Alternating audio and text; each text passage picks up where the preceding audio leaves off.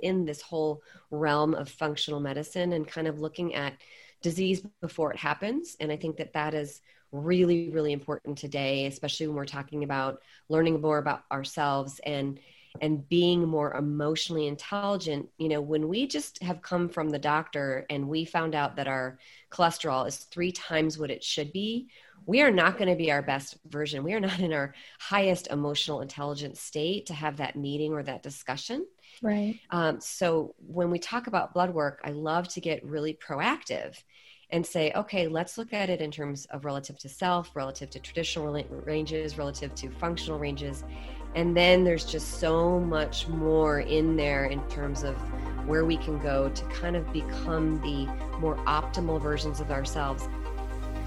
You're listening to the Living and Leading with Emotional Intelligence podcast. Welcome to episode 17 of the Living and Leading with Emotional Intelligence podcast slash show. I'm your host, Brittney-Nichole. This interview with Dr. Kathryn Guylay. Well, let's just say it didn't go as I expected it to. And here's why. First off, Dr. I call her Dr. K, but Dr. Kathryn Guylay did an amazing job, phenomenal job. And I don't think anyone else could have handled this recording or interview any more gracefully than she did. Here's what happened on my end, not her end. I have been experiencing allergies to our cat Nala for some time now, several months, but it seems like it's getting worse and worse. And I knew that I had a podcast interview coming up that evening, and I didn't want to be all stuffy and snotty and ugh, all that icky stuff that comes with allergies. And I never take allergy medicine, I just kind of deal with it. But I decided, you know what, maybe I should take something. And so I did. Really bad idea. I didn't realize how out of it I was. I knew I felt a little tired and a little loopy. But when I was going back through this interview, I'm thinking, man, I missed so many opportunities to ask some really gr- great questions and dive in a little bit deeper. And I kind of got lost a little bit in the conversation. So I want to apologize to you, the listener, or especially if you are a first time guest listening to this. I promise you, I do not handle all conversations this poorly. Now, again, Dr. Guylay just took it as like nothing happened, nothing's going on, and maybe I'm hypercritical of myself. But I just want to disclose that. So if you're scratching your head thinking, Brittney, where are you going with this? That's that's partially why. However, the good news here here's the silver lining. Dr. K was amazing. She offered some amazing information, some information about blood and how to tie that into emotional intelligence. We also talked about nutrition and fear. So I am very curious to hear your thoughts. I'd love to hear your thoughts about what your takeaway is for this episode. So before we dive in to our interview with Dr. K. Dr. K is a consultant, she's an author, she's a nonprofit founder, CEO, uh, board member, media personality, you name it. I mean, she is just a rock star. So I am super excited, as I always am. I know that that's my favorite go to, super excited, but I really am. I'm very excited, and it's an honor to introduce Dr. Kathryn Guylay. So, without further ado, here is our very interesting conversation. All right. Hello, Dr. K. It's good to see you again. Thank you so much for having me on your show. And also, thank you for the Dr. K title. Like I'm embracing that. And, you know, I'm I've been Dr. Kathryn, I've been Dr. Guylay. This is way more fun. I think it's gonna stick. So thank you. Well, you can thank Leanne Hoffer for that because she's the one who actually introduced us with, Hey, Brittney, meet Dr. K. And I'm like, Oh, I like that. So you can thank her for letting that stick. Um, when I was on your podcast last week or the week before last, I just, I think we hit it off. It was kind of like the long lost friend thing. And you're just such an authentic person. And I know people throw that word around authentic so often, but you are. And you're just, you're humorous as well. Like you just have this fun, genuine personality, which I love. So I am beyond excited to have you on the Living and Leading with Emotional Intelligence podcast. I will say though, I was a little nervous about the topic because when I reached out to you, I was like, So, what do you want to talk about? There's so many different directions we could go. You're like, Blood. and I'm like, If you can tie that to emotional intelligence, you go for it. And you're like, I, I think I can. So I am excited, um, not only for our listeners, but I'm excited as well personally to learn how we can uh, tie emotional intelligence and blood together. So tell us the spiffy title you came up with for this discussion. Oh, I love it. I love when like great ideas just pop into our heads, typically when we're not at the desk, right? When we're out like in nature, in the shower, like that thing is real. So I was like, why don't we do blood, sweat, and fear? Uh, because we'll be talking a lot about fear today, and there's so much fear potential right now mm-hmm. in the global pandemic and what's happening with the economy. So, um, really, it, we're going to be talking about fear, what it means, and how more awareness, self awareness, and yes, emotional intelligence helps us to manage that fear. Yeah, definitely. And for those of you listening, also uh, check out the interview with Dr. Rebecca Heiss because Dr. Rebecca Heiss is a biologist who actually talks about fear as well. So that's a perfect episode to pair with this one. So, Dr. K, you know a lot about blood, and I'm going to leave it at that because if I go any further, I'm past my um, level of understanding. So, I'm going to let you just start us off. And before we do that, I want you to just introduce yourself in your own way. That's such a great question because the answer will be different depending on the day, depending on the context.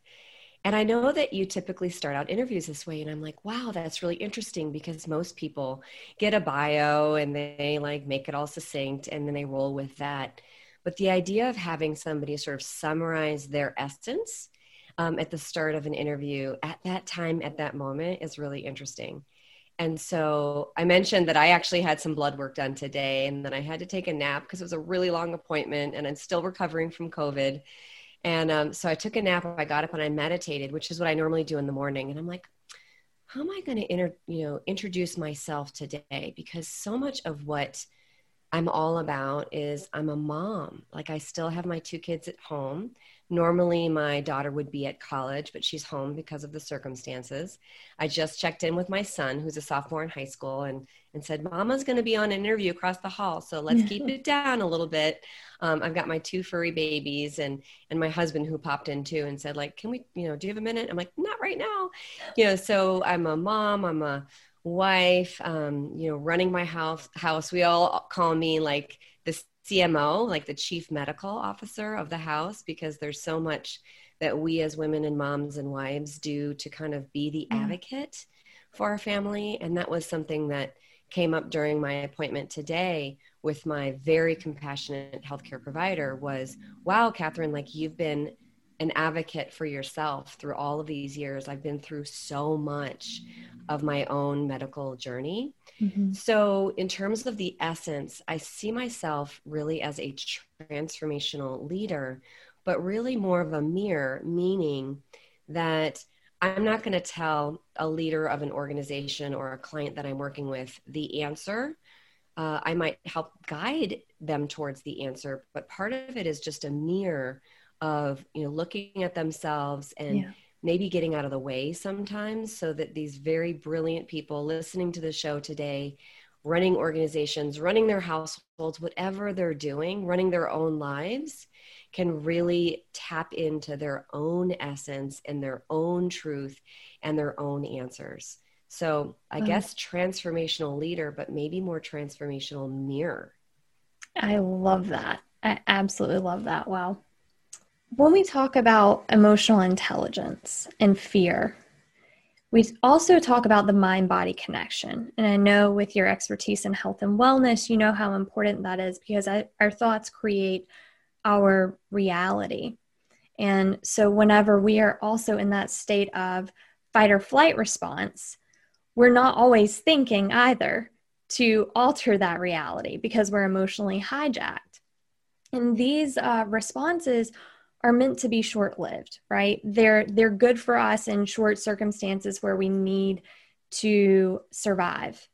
But with the modern world, we have all these modern day stressors that are causing us to stay in that heightened state of emotional arousal for, for very long periods of time.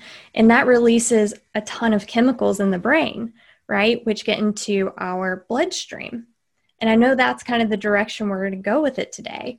But that's about where the buck stops with me. Like, I have no clue what is past that. I understand how cortisol affects things, how it constricts arteries, but how does that actually impact the blood itself? Sure. Okay. So, blood, sweat, and fear. Let's unpack it first by talking a little bit more about fear. And I totally agree that listeners should go and listen to Dr. Rebecca Heiss because her interview, her background as a biologist and understanding uh, the brain and actually the you know our ancestral versions of the brain which are still very much in play today is very important. Um, i love to talk about fear as an acronym. And so that acronym is fantasizing experiences appearing real. Oh. now i'm going to give full credit to jack canfield. I'm also a certified jack canfield trainer and i love his work and what he is talking about there is that the brain often does not know the difference between what is imagined or what it is thought. Like you're saying, right. the connection between our thoughts and our mm-hmm. bodies or our reactions and what is actually happening. So we can get ourselves into a state of heightened fear response, which really means, you know, this is going to Dr. Rebecca's interview. Right. You know, going into that limbic brain, that downstairs brain, that brain that um, is there for really one thing, and that is to keep us alive. It's our survival instincts. Uh, but that's where we go when we do feel threatened. And today, and you know from emotional intelligence, that f- being threatened um, is a lot less likely to occur because we're attacked or because a you know big tiger is trying to eat right. us, but instead because we feel left out, because we feel unseen because we are not heard. And who is not hearing us and who is not seeing us, but it is our tribe members. And that's where we really get into how this all connects with the workplace and our corporate clients. The tribe today is no longer sitting around a fire. Um, and you know going to the cave to sleep at night the tribe is our colleagues that we spend our time with at work we want to feel safe with our colleagues. We want all of those things that provide safety with our colleagues. Um, mm-hmm. In fact, you know, if you're an adult, you're spending most of your awake hours with your colleagues, so they're your tribe. Uh, yeah. We can talk about picking your tribe carefully, and we can even get into how learning about ourselves, working with somebody like you or like me, um, that helps people to you know put up the mirror and see what's going on behind the mirror. Sometimes we don't even see the many facets that are going on but always being aware that when we show up in a fear state at work let's just say and it's also true in every part of our lives but if we show up in a fear state we are not at our highest emotional intelligence level. We are not the best versions of ourselves. Yeah. And we are putting us all as a tribe at risk in that moment. 100%. Because we cannot rationally process information when we are in that state. And I feel like we are so quick to get stuck in a feedback loop because, like you said, there's so many modern stressors that concern us that we never escape this cycle. So it's like, how do you move past that? What are some things we can do, in your opinion, to go past that instinct of reacting or instinct to react, I should say?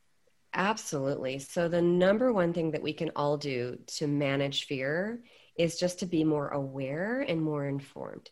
So, when I talk about how I work with organizations, it's really funny because most people will bring me in for my business experience, you know, my strategy work and job design and performance metric development and how we align all of that with compensation. Basically you know management consulting 101 and mm-hmm. how we structure organizations to be very efficient to be very profitable to grow their revenue.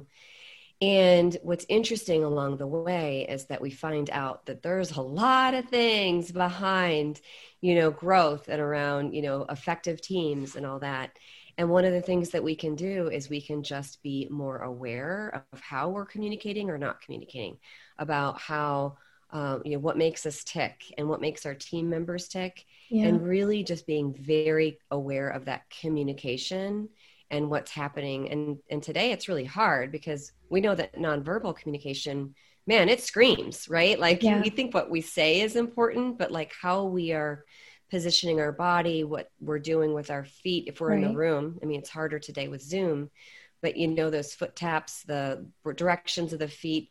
There's all kinds of interesting people that you can study that look at nonverbal communication and how incredibly important that is. But today it's, you know, Zoom can give us a lot too. I mean, you can kind of tell what people are doing with their arms and you can yeah. get a sense of tension in people's faces and in their voices and and that's really important too. So it starts with a commitment to being aware of it and if you're not aware of it, get outside objective help to become more aware. Yeah. I, I love that you say it takes commitment. That is a huge part of this development is we have to be committed. This is not a means to an end so many people think that it is a means to an end.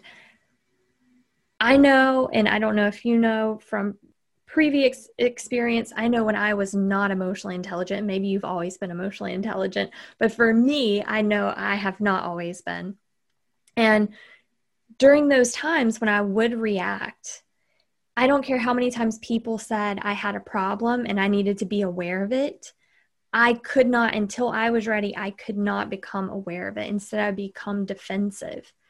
So, do you have any techniques or strategies to open people up to that actual or more accurate awareness of themselves? Gosh, this could be like there's an infinite list because it's really personal, but I'll just think of maybe my top tips about um, establishing like self awareness and that leads to self leadership because it's really all about the self. Like you can't really look at some other team member and say like i wish they would change. I wish they would stop being more right. defensive or they would stop being defensive in general. Instead what we can do is look at ourselves and we can apply some tools. So we can get really practical here for a moment. There's some amazing things. I mean the vagus nerve is just this uh, incredible structure in the body that connects the brain to all of the different organs um, it's called the vagal nerve because it comes from Vegas or, or you know, vagabond, right? It's like the same semantic origins of, of wandering. And so it goes, it's connected to a lot of different places in the body. And a lot of us, when we get all, you know, choked up on fear or stuck, um, really could do some wonderful things to activate that nerve. So it, it ranges from like the simple having a sip of water, gargling, um, even mm-hmm. just a little yawn or stretch or something like that, something simple, deep breaths can go a long way. And then it goes all the way down the spectrum of like really cool gadgets out there that that actually stimulate the vagus nerve. I've got one for my son where he can listen to his music and you just put the you know the earphone in there and it's a vagal nerve stimulator.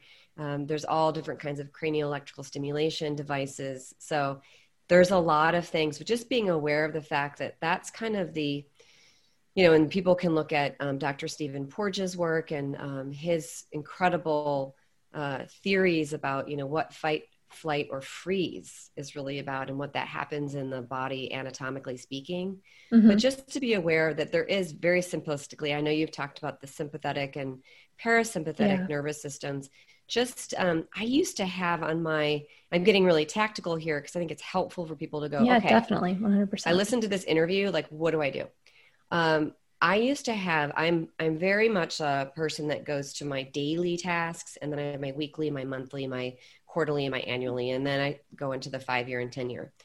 But I used to have on my I don't need it anymore because it's like this is the one of the first things I do is I had a thing in there that said what was the thing that I did today to to activate the parasympathetic. Oh, yeah. So it was like okay. a date. It was like a check. It was part of my checklist, and it used to feel that way. Like, okay, what did I do? Um, but really, if people can become aware of doing that and and more frequently, you don't have to spend an hour, you know, doing a right. There's a, dev- a beautiful device called NuCalm, uh, which for people like me that had trouble, you know, athletes and military and and anyone that's really just jacked up in their nervous system, you know, might need a little bit of help in kind of understanding what that feels like to go really, really deep. I used to just schedule my you know NuCalm sessions 20 minutes sometimes 50 50 minutes um, and that would be a one way i would do it. Or you could just have these little tips like i said the gurgling and the you know swallowing and um, deep breathing and a brief meditation.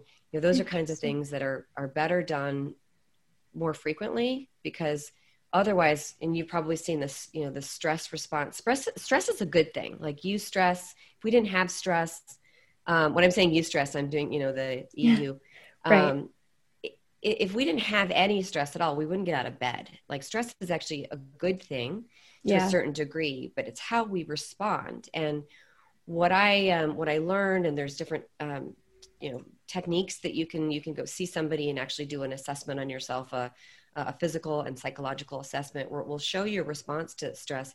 And do you fully recover from that or does it continue to rise? And does it when i say fully recovered you come back down to your resting state and then go back up and then go down? Or do you and this is what i what i used to do is i used to get kind of stressed out. I'd go up into that stress response mm-hmm.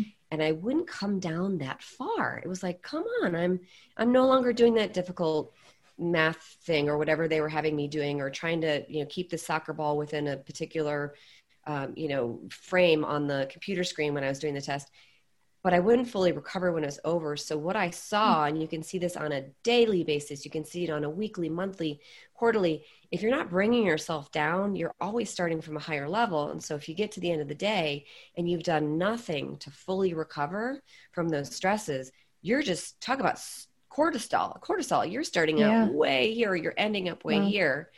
And then that starts to become this pattern that you you don't want to be in if you want to be the best version of yourself. Yeah. It's like you're constantly recalibrating like a new equilibrium in a sense. Like you're establishing. I feel like it's the same way with mood, right? You have this baseline mood and it fluctuates. You can be happier or more sad or depressed or whatever, but it always kind of comes back to that state. But what you're saying is we can readjust that new balance state. But this is like, this can be from day or week or month. And then over the course of a year, you see it consistently rising as well. That's what you're saying, right? Yeah, it's like I love the work of Marci Shimoff. Uh, she was she wrote Happy for No Reason and some other amazing books. You know, Chicken Soup for the Women's Soul and Love for No Reason. She talks about us having a happiness set point, and her whole book happy for no reason is all about how we can raise that set point so it's a, it's a parallel concept it's not the same one as our stress response but it's again it's about this awareness of like when i wake up in the morning like how happy am i what is my yeah. regular set point for happiness and you know Brittney-Nichole through all of your work with po- positive psychology that there are absolutely oh, ways yeah. to increase that set point. and why wouldn't we want to do yeah. that why wouldn't we want to be happy that's so true Tell me a little bit about you had mentioned her book and a few other books, but you've written a few books of your own. So tell me about those. So, where should I start? I have written six books. Um, I haven't started on another one. Everyone keeps asking me, What's your next book? And, um, you know, books just take so much time out of the day to day, and you really got to carve out you know, from that client work and from that revenue producing work in the moment, um, time to write a book. But it is so satisfying and what a beautiful legacy piece, as you know, because you just published your amazing first book. So you might have many more in you. I do work with authors about how they want to create their legacy piece as well. And I have a lot of that on my website. Um, but I'll talk about my first book because that was probably well, they're all they've all been really fun. My first book was called Mountain Mantras: Wellness and Life Lessons, and that was it was weaving together a story of me learning how to ski as an adult. And skiing is a very, for a child, a very visceral, very natural experience where mm. it's very fun and doesn't hurt that much. But when you're learning in your 40s, it is like a falling down, frustrating, talk about facing fears, right? I'm not yeah. really a mountain girl from birth. And right. um, and I intellectualized it. And what I found, and I would like test this out on every lift ride. You know, they uh, they say in the mountains that like the lift ride is like the elevator ride. If you mm-hmm. want to like pitch something or describe something, instead of it being an elevator pitch, you've got just that lift line. Like make it crystal clear. And uh, I would talk to people and I would say, well, you know, it, to me it seems like when we place our pole, it's like placing an at- intention or like where I want to go and like what my next thing is that I'm going to do. And then I go around that pole and then I place another one. Like, does that make any sense in terms of like break, breaking down a huge long vision or like in the case of skiing, like a huge long scary run mm-hmm. and saying like, I'm not going to try to take this whole thing in one fell swoop. I'm actually going to break it down and do one pole at a time. And they're like, oh, that's really interesting.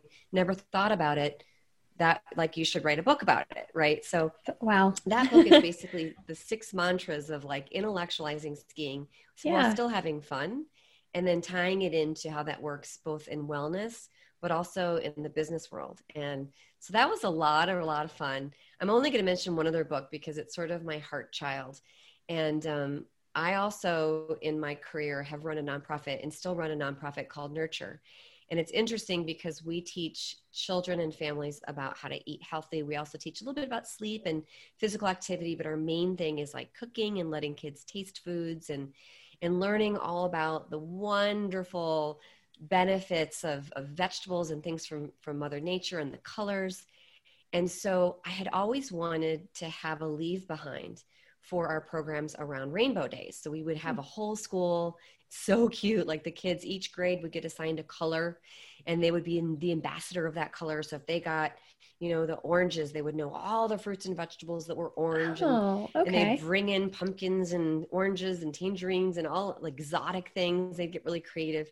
And they would be these ambassadors saying, like, this is really good for your eyes. This has got all these, you know, vitamins in the in the you know color and and they would know like the part of the body like i said like eyes for the orange they would know that red was good for the cardiovascular system. Well we wouldn't use that word but it was good for the heart and the brain. Yeah. And the book give it a go eat a rainbow really was that leave behind that i made with my son. So there was one year oh. when he was in seventh grade when uh, we homeschooled him and he took classes at the art institute of chicago and he learned all about something oh. augmented reality. So, taking real photos, which is so important for nutrition because it's one thing to see like a drawn picture of a fig or a, you know, some kind of fruit or whatever, which a fig yeah. is, but, yeah. you know, it, there's another thing of being exposed through the actual item. So we layered whimsical drawings, um, gender neutral, racial neutral, meaning the character could be cut out and colored and put into any outfit or length of hair, whatever, um, into this book. And then we would bring it to the kids, we'd allow them to create their own Blake. Wow. And then, of course, it was this leave behind adventure of how fruits and vegetables were good for the body. So to me, I mean, I would say that's my love child in terms of a book because it was just sort of culminating so many years of working with children and families and teachers and them saying like Kathryn this works for like a couple of weeks. The kids are bringing baby carrots in their snacks and they love it but it fades over time. So what can we do to keep this up? So it was that aspect of finally um, coming up with something that hit all of the things that we wanted to hit but also to make it part of a family affair was mm, just yeah. beautiful that is amazing. That, and that's so true with almost anything, right? That behavior or habit has to be consistently modeled, whether that's at home or by the teacher or by peers, or it's just not going to stick. I mean, we become a we are a product of our environment unless we have the emotional intelligence to uh, get out of that gravitational pull that it usually has on us but um i love that. I saw the book on your website and it was very pretty very colorful. So that's awesome. So i feel like and i don't know where i may have pulled the gear on the the rails. Where do we go with the fruits and vegetables and blood? I feel like i completely took us so off course um, which I tend to do in my interviews because I just love natural conversation. How do we know if we have healthy blood or not? And like, what can we do? Tell us more about blood. Sure. And and you're not at all off course. We're not off course. We're having fun. This is hopefully really really fun for the listener and then we're going to get to some more actionable items about what we can do to learn more about ourselves because when we were first kicking this off I was talking about being a mirror and having more awareness and more education about ourselves. Well, yeah. when it comes to health, I encourage people to to learn a little bit and about some things that are not necessarily super, super high tech or expensive. And so those two things are genes, um, which I do with my clients, and we look at you know genetic SNPs and really actionable, not that hard um, lifestyle in- interventions that can help us in our individual blueprint. You know, our individual customized SNPs. You know, I know the genes for everybody in my family mem- or for everybody in my family. Oh wow! And we're all a little different, um, but we can sit down and we can look at sort of what. Oh my gosh, you know, maybe you're not really suited to dairy. Maybe you are. Um, mm-hmm. Different things about. I mean, it's really fun with my daughter who's very active. You know, looking at her physical activity. Um, so genes are one part of it, but then let's get to blood. Okay, so when it comes to blood, blood is is been around forever. Um, I have been seeing the same general practitioner since I was 27. I'm now 50. So, what wow. I took upon myself was to actually put all of my blood markers from my blood tests into it was an Excel spreadsheet at the time, but now it's a Google sheet. And then I could kind of get a sense, and actually it ties in beautifully to genetics because there are even things that we can look at that helps us to see if we have a propensity towards, you know, some glucose regulation issues or not. And so we can actually look at different markers over time. So when we talk about blood, okay, there's there's the actual markers themselves. Let's just say you know fasting glucose. And it gets complex there because it's relative to self, right? So what am I doing over time? Like what is my fasting glucose over time? Why was it in the 80s, you know, in this decade and why is it creeping up towards mm-hmm. the mid 90s, which is not necessarily a great thing from a functional medicine standpoint. And what can I start to do about it? And I'm actually talking about myself um, when I'm talking about that particular marker. And so it's relative to self. It's also relative to the ranges that I call traditional ranges. So those are the ones that you see on like the Quest or the LabCorp. You know, kind of tells you are you low, are you high, and then it flags it but mm-hmm. there's also functional ranges and that's you know this around this whole or within this whole realm of functional medicine and kind of looking at disease before it happens and i think that that is really really important today especially when we're talking about learning more about ourselves and and being more emotionally intelligent you know when we just have come from the doctor and we found out that our cholesterol is 3 times what it should be we are not going to be our best version. We are not in our highest emotional intelligence state to have that meeting or that discussion. Right. Um, so when we talk about blood work, I love to get really proactive and say, okay, let's look at it in terms of relative to self, relative to traditional ranges, relative to functional ranges. And then there's just so much more in there in terms of where we can go to kind of become the more optimal versions of ourselves. And I really mean in terms of what we're seeing on those tests, but also how we feel and how we feel confident about how we have control over our brain body system. And yeah. and then I'm gonna I'm gonna put this back to you in a second, but I'm also gonna say there's also this thing going on right now about blood type. And so there's there's a, a, very simple you know list of different blood types that people can have it's based on either you know one's um, antibodies your reaction to antigens which is either a b or both. Um, or you can be reactive to nothing which is uh, an o. Um, so there's that aspect of blood type but there's also the rh factor and that is either you're positive or negative. And so I believe it's important, number one, to know where your blood type is so that you can know are you a universal donor? um, you know do you happen to have a really rare blood type? And you know what can you do if you know if you're older if you think you might be coming up towards a point where you need surgery or something you know how can you be proactive in your conversations with your medical providers to make sure that you know that you're if you ever were to need blood um, you know my dad had a very significant um, you know, heart surgery and he is ob negative OB some or sorry AB sorry AB. So you can be the A you can be A you can be AB you can be B you can be O and any one of those blood types can be um, positive or negative. And what's interesting right now with COVID is that uh, they're, they are seeing some correlations, not talking about causations. And I'm not even saying that this is true or black and white. I am saying that they're starting to see some interesting research, and I've been reading through it about one's susceptibility to the severity of symptoms based on blood type. And and I just I saw it in my own family. You know, I'm blood type B, so is my husband. You know, we had more severe symptoms. My son is O, um, O negative actually, and we didn't even know he had COVID. Like you couldn't wow. even tell. He was wow. completely asymptomatic. So um, I just I think it's one of those things. It's like it's it's interesting not to create fear, right? Um, right. Because there are obviously ways of knowing it uh, or of, of managing things, but it's just such a simple test. It's been around forever to know your blood yeah. type, to know your blood markers. Why don't we just empower ourselves, feel a little bit more in control, and guess what? That fear grip starts to loosen. Yeah. I don't even know what blood type I am. I actually asked whenever I had a biometric screening last year. I said, "Is is there a way you can tell my blood type?" They said, "Oh, well, if you log in under your records, it'll show there." I I never saw it, so I have no clue. I feel like that should be something that should be on your license.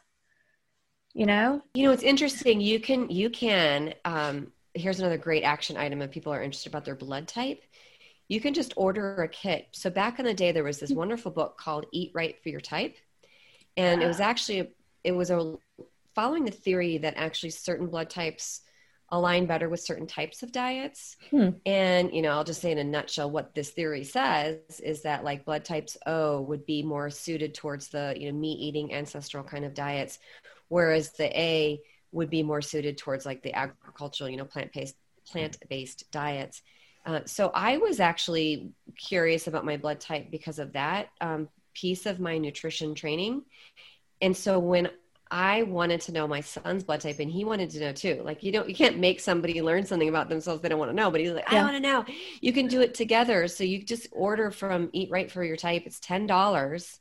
Nice. They ship it to your house, you prick your finger, you just kind of put the little drops of blood on a card and you just use the card to read oh. uh, what type you are so it's it's really easy it's ten dollars yeah, and i I'm love anything totally going to do that you can do it at home yeah totally going to do that um so you're talking about you know when people are provided this information that they have high cholesterol. We're talking about the emotional intelligence piece of that. Um, acceptance acknowledgement first off. I don't know if you want to accept it and not do anything about it. That's not what i mean about acceptance but saying yes this is what i have acknowledging that and then saying what am i going to do about it?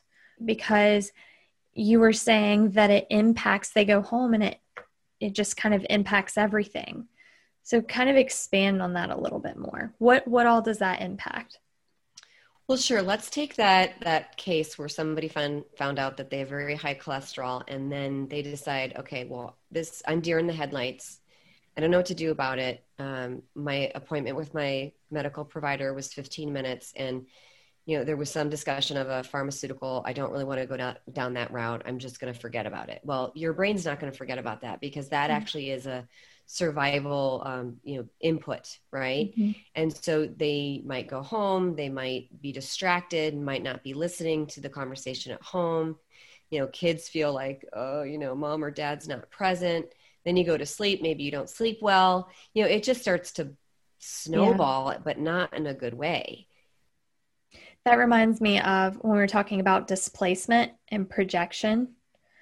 Remember in our conversation and how if we do not properly handle handle that emotion then we just transfer that emotion.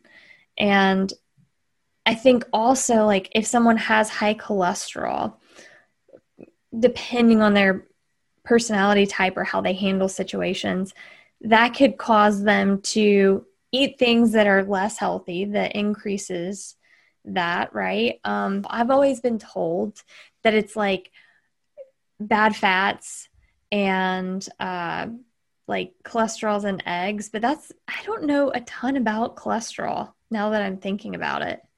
So what well, what does not a bad thing? We actually produce cholesterol naturally or endogenously really? in our body. Yeah, it's not okay. educate me, please. I'm totally um, totally when it comes to, to, eggs. Gosh, you know, when I first started teaching nutrition, we had the pyramids. Yikes! And then, mm-hmm. you know, one of my heroes, Michelle Obama, was able to to get through the my plate, and and uh, Harvard has a healthy plate that replaces the milk with water. But so on cholesterol, it is not a bad thing. We actually would die without cholesterol. Um, it's a very important, um, you know, thing that we produce endogenously. But let's go back to this case and then and then talk a little bit more about uh, emotional intelligence because I was just thinking that you know that person you were talking about they might eat poorly. Well, let's just say this program is now running in the background, right? And mm-hmm. we can't really stop the program because it's part of our subconscious. And we're worried and we're this has to do with our survival. And then we go to an office gathering and there's the most amazing donuts. Like you're from the south, right? So there's oh, yeah. Krispy Kreme Krispy donuts Kreme, there. Definitely. And... Ducks donuts. oh, you said the magic and... word. Mm, sorry. Right. And so, um, and I went, I went to undergrad in the South. So, oh yeah, I'm very familiar with, um, with Krispy Kreme. And so you just, you, oh, you haven't had any, in fact, you've had this like, you know, you've been trying to eat well, but you're just, you don't know if it's even having an impact. And so you're frustrated by that. Like, why have I been denying myself? And so I'm going to have mm-hmm. three but then, okay, you, are done with the donuts. You're done with that um, delicious, you know, response that people get to, you know, to dopamine on, rush, you know, yeah. high fat, high sugar foods. But then there's then this program starts again. It kicks in and it goes, well, you're such a bad person because you did that. And you know what? What do you want to do? Like die and leave your kids like you know orphans and and leave your spouse like all alone and by the way you never really took care of those you know end of life documents and you're so unorganized and this story is building and and then guess what you get mad at that person that brought the how dare that colleague mm-hmm. of mine bring those donuts in don't they yeah. have any care for me or for my family or for the fact that i haven't put my end of life documents in place so it just becomes this thing and guess what it gets worse and worse from an emotional intelligence standpoint because try to sit down with that person that brought in the donuts yeah. and have a, a meaningful um, you know tribal you know let's feel feel safe conversation it's not yeah. going to happen I think that's one of the most frustrating things for me whenever I just look at society. And I was everything that bothers me today that I see, I used to do that, or I used to be that person, or act that way, behave that way. So I, I'm empathetic to them, but we have to start taking responsibility, or we're never going to see progress or change. And I thought, what if we approached every situation, every unpleasant situation, as if we had some piece of the fault? Maybe not all the fault, you know, but many people do not approach it with any responsibility. It's instant defenses go up, right? And so then we get into that when the defenses go up, we're in that fear state again, leading back to the feedback loop.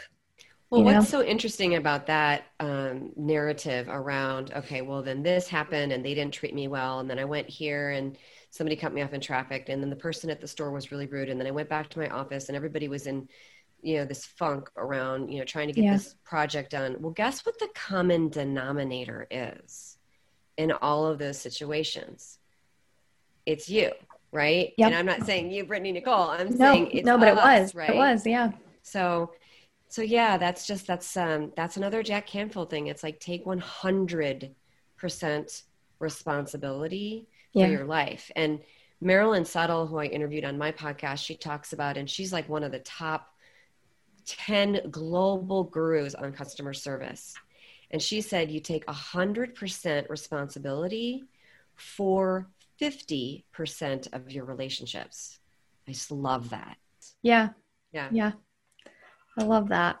Because I was about to say, I thought you were going in the direction with take 100% responsibility for everything that goes wrong. And that's like one of my pet peeves is when customer service, you know, it's the customer's always right. And it's like, no, we're teaching people, you know, that they should be pushovers and that other people, if they complain enough, can get what they want. And that's not cool. But I'm glad you did. That was not the direction you were going with that. So that was a pleasant surprise. Yep. Yeah, we are so, the common denominator, but we cannot control others. Mm-hmm. Yeah. So true. Um, let me ask you this since you are all things health and wellness and nutrition. One thing that I've personally noticed is when I am under um, stress, I guess, but even if I'm tired and fatigued, like I love healthy foods, but when I'm I'm in those states, like I always gravitate towards things that are not healthy. And it's not really sugar. There's well, I guess it is cuz carbs turn into sugar. But like what exactly causes us to gravitate towards those I guess comfort foods whenever we're in that state? Is it the sugar that's released um, that causes the dopamine rush that we're seeking, or what exactly causes us to gravitate towards that? So I'm going to look at this from a from an ancestral standpoint and sort of what we because we've never really if you look at the you know hundreds of thousands of years of evolution we've never before now been in a circumstance where food was always plentiful we've always been in a state where you know we needed to gather food when we could gather it and we needed to store body fat when we could and that was our survival mm. so we have this ancestral or innate preference for sweet and so that really has to do with you know going after those berries when they were ripe and getting all those phytonutrients and yummy things that come from you know the fiber and everything that's in those fruits and vegetables and i'm just using berries because they're really really sweet so that's why we have that instinct and then you know, it's really this combination again we've never seen this before in the history of, of humankind to be able to chemically alter foods yeah. so that they're like going after our sweet spot so if you think about the sugar and you think about the fat and then you add in the salt okay so we we mm, always yeah. need electrolytes to live and to keep our systems in balance i just mentioned the sweet and then the fat is sort of you know being able to store the fat and and and create energy. satiety. Yeah, yeah. energy and not be hungry. Now what you know the big uh, food companies are doing now is they're not creating food in gardens it's in laboratories. And so what we say in my family is like that's not a food that's like a food like substance. Those chips or you know those processed things that are that we do reach for when we are doing that i'm putting in air quotes like the emotional eating yeah. um, that's a food like substance. And it is altered um, by very very smart scientists to you know trigger those innate or ancestral needs for the sweet, salty, and fat. Mm. And um, it's just, it's one of those things, it's like, it's not really natural for it always to be available. And it's not natural for it to be combined the way it is. And it's just, it's a really sneaky, smart way to get people addicted, you know, to those tastes and just have their taste Definitely. buds, you know, like it just hijacks um, your your ability to control yourself. yeah. True. Yeah, it's really addicting. Like it's a mm-hmm. problem. I say one more chip, I eat that, and I'm like, mm, just one more, and then another one. Yeah. Yep, it's not just you. And with kiddos, I worry so much about sugar. And it's that added sugar. I mean, the, the, fruits and the vegetables, like even carrots have plenty of sugar, but it's naturally occurring sugar. And, you know, I've heard it said that, you know, sugar is the new cocaine. It's like it is yeah. highly highly addictive. It's going to the same, you know, basal ganglia, like the very yeah. deep parts of our brain. And um, you know, I I know if I see my kids kind of over consuming sugar, like I clear out and let them, you know, I clear out of the room after like when it's been an hour and they've had like high high high sugar intake. You know, they're basically like already, you know, kind of almost like detoxing from it and kind of it's coming out in strange behavior talk about emotional um, emotional mm. intelligence. We are not um, highly emotionally intelligent. A, an hour after we've had you know two pieces of of birthday cake with like tons and tons of frosting on it. Interesting. Very interesting. Because our blood sugar going back to our blood yeah. like our blood sugar has just taken a dive because it was all jacked up and we released insulin to manage it because our bodies you know want to keep homeostasis and you know we, we're not supposed to have all of that you know blood you know blood sugar circulating and so we release the insulin takes our blood sugar down and we're like whoa i don't feel so great mm. see i i didn't know anything really about that like i heard of insulin you know blood sugar's high but how it worked and how long it stayed in the system, I didn't know. So we're turning this into an intelligent podcast as well instead of just an emotional intelligence podcast. I love that. I love just kind of like bumping all over the place. It doesn't have to, because it, like you said, it all fits together. Um, and I think being able to to tie the web or create the web for listeners because we talk about so many different things but a lot of things stays with emotions so i love when we get into um, the physiology of it as well and the biology i want to ask you one more thing because you you asked me a stun question as well or you did uh, quick fire questions i'm not i'm not as quick on my toes with quick fire questions as you are but uh, I do want to ask, how did you get into your field? Like, how did you, because you can tell you're passionate about it. Sure. Okay. So when I graduated from my master's program in 1995 mm-hmm. um, with my MBA from UT Austin, I went right into management consulting. And I worked in that and climbed the ladder all the way up to principal.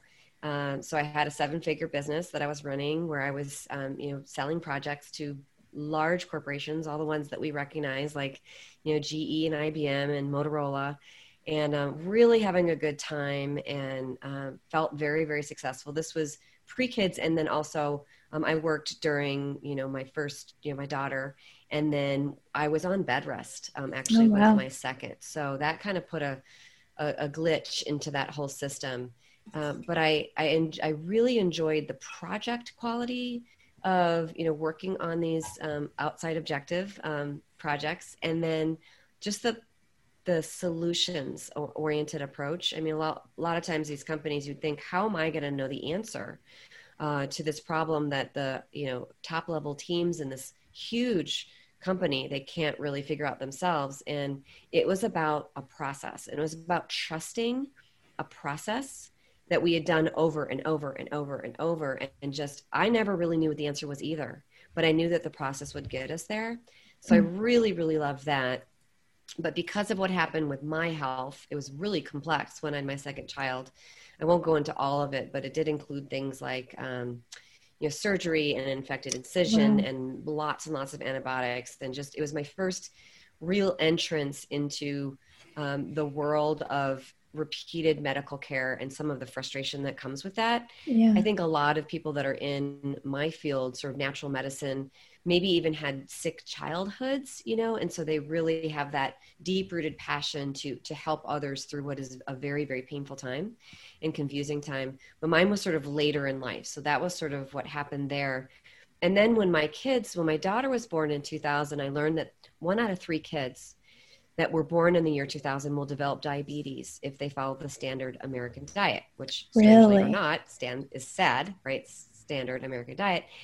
And it's two out of three for kids that are in diverse populations, you know, low income families. Yeah. yeah. And it just, that broke my heart. And, um, but not so much that I wasn't ready to do something about it.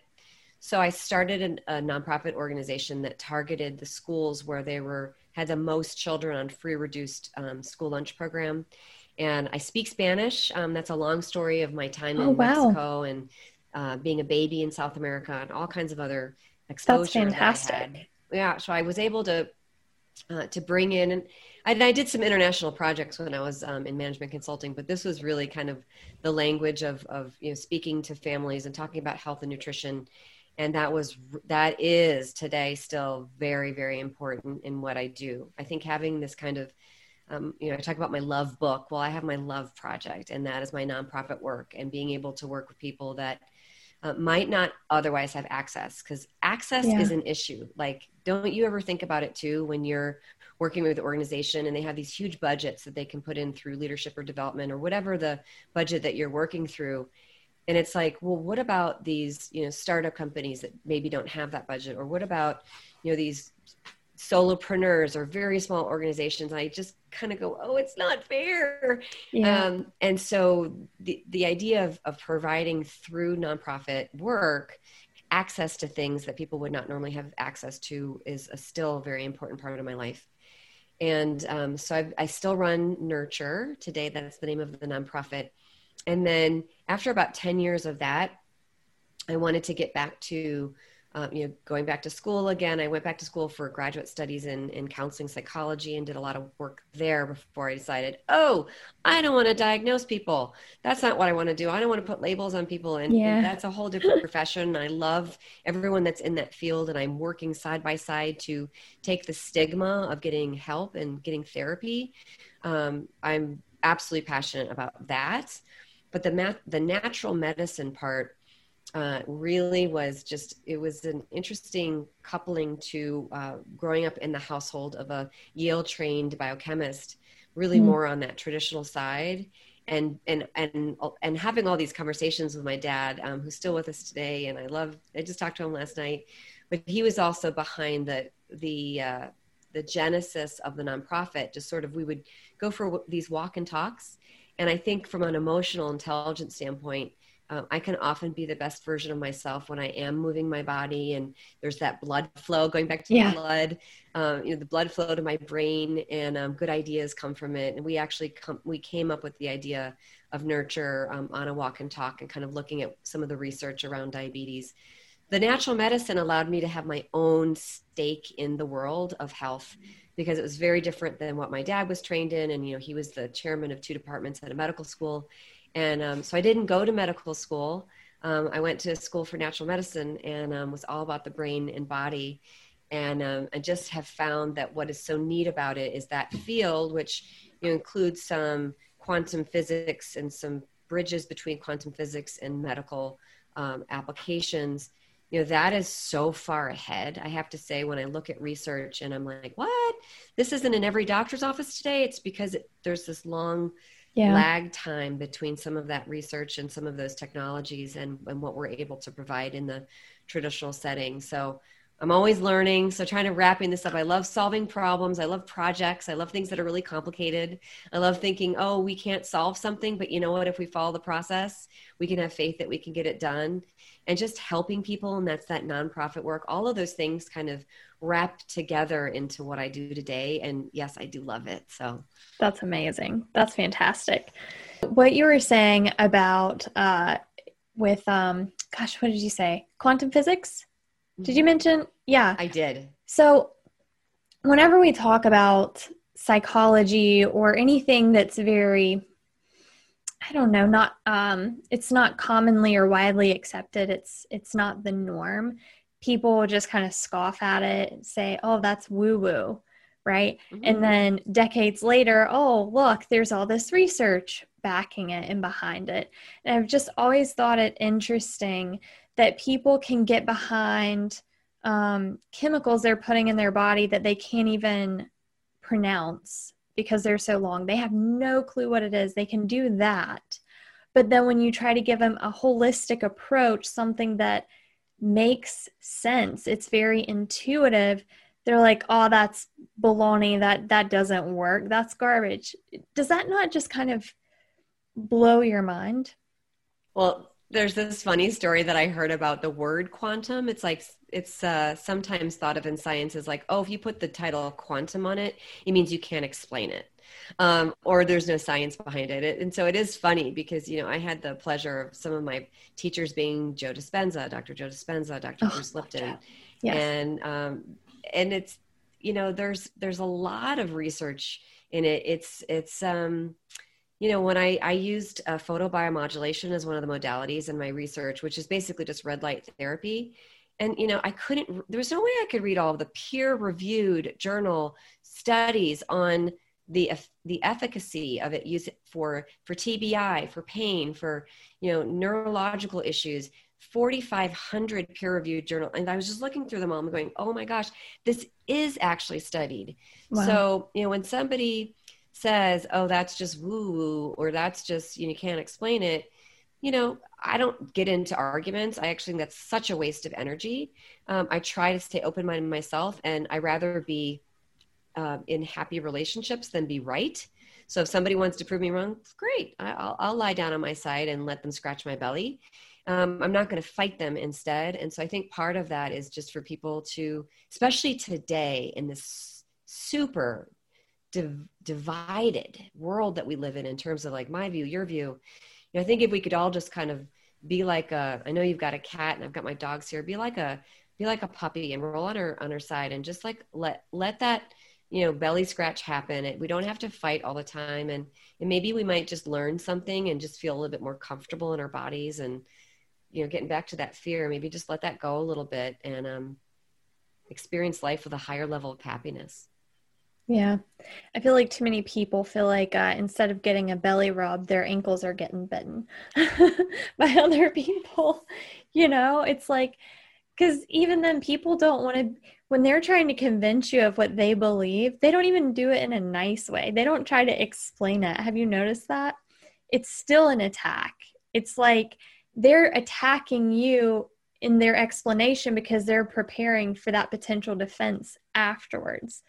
Um, so yeah, but we I all love how you went with that metaphor. I think more people should definitely get belly rubs instead, or give belly rubs for sure. Both ways, yeah. well, Dr. K, it has been a pleasure speaking with you. Um, I hope all of you listening and viewing enjoyed this. I know I did. I enjoyed hopping around with you and also speaking on a topic that I am completely unaware of. So thank you so much for enlightening me as well. Um, how can people find you? And I will put this in the show notes as well. Sure. So my main website is makeeverythingfun.com. And that houses all of my courses and podcasts and books and all these free resources. It also has information about my nonprofit on there. So the the nurture tab just kind of goes through all of the things that that I do in my love project. So that's my home base. At the bottom footer, there's all the connections to different social media. So just a like a fun place to go and and learn and be open minded. And people can contact me through my website as well. It's a def. It's definitely a fun place to go.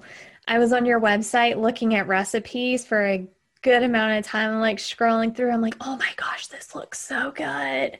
And and some of them are just really easy to make as well. They're very healthy and they don't take a lot of time. And that's what's been holding me by back a lot lately is I just don't feel like I have the time, which I know I do have the time. I'm not prioritizing it, right, to make healthy foods. Instead, I'm putting it towards my business. But I am definitely working on that because I have noticed, I told you about my cat allergies um, at the beginning of the call. I've noticed that since I have not been eating healthy, that my symptoms have worsened. Now I have like kind of a sore, scratchy throat, more itchy, watery eyes. I don't remember having severe symptoms like that before I messed up my diet. So very important. Well, get out that slow cooker, honey. I mean, now that it's winter, it might not be that cold where you are, but a lot of the recipes, certainly with Nurture, was all about using slow cookers and rice cookers to to address that issue. It's not just time, you know, with the families we work with at Nurture. It's about budget, and it's also about you know just sort of know how. It cannot be a ten step process um, right. where you feel like if you're going to make a mistake, the whole thing is going to be over. Um, That's awesome. So yeah, have fun with it. Keep it simple. Yeah, awesome. Thank you.